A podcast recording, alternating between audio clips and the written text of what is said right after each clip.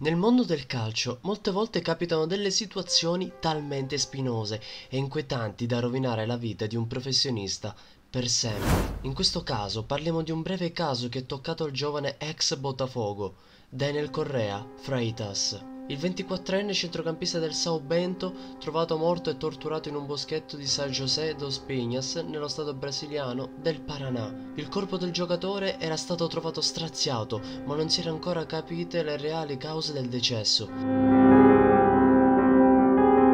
Dall'esame autoptico è emerso che la prima causa della morte fu la pugnolata al collo, che lo ha quasi interamente sgozzato. Tuttavia le indagini della polizia hanno rintracciato i nomi che si collegano a quell'omicidio tanto efferato quanto scioccante.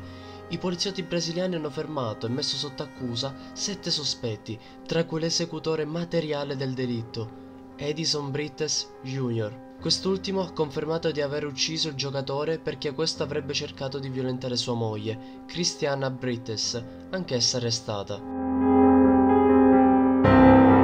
Inizialmente le indagini, dopo aver ottenuto il nome principale con altrettanti sospetti nell'omicidio di Freitas, la polizia naviga in un punto cieco delle indagini che poi avranno dei risvolti positivi.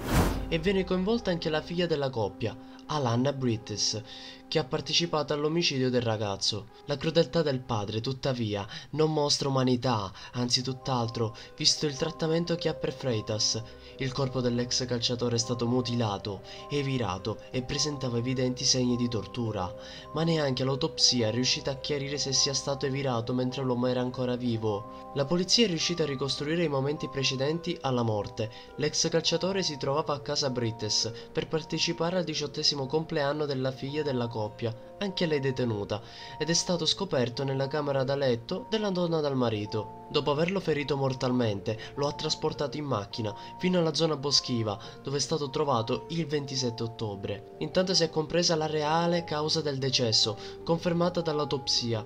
La parziale decapitazione è stata la causa della morte, ma non è possibile determinare se sia stato evirato mentre era ancora in vita. Queste le dichiarazioni ufficiali rilasciate in conferenza stampa dal direttore dell'istituto medico legale locale, Paolino Pastre. L'umanità ci ha sempre dato una scelta dopo essere stati creati, quello di evolverci e rendere il mondo un posto migliore di quello che i nostri predecessori hanno lasciato. Ma siamo sicuri che ancora oggi tutto questo è possibile dopo che si fanno certi crimini? Gli errori che si fanno nella vita si risolvono in maniera diplomatica, ma come ben sappiamo, la violenza genera solo e unicamente altra violenza e che difficilmente si fermerà questa agonia ma chi ha ancora un briciolo di umanità sa che tutto ha un inizio e una fine.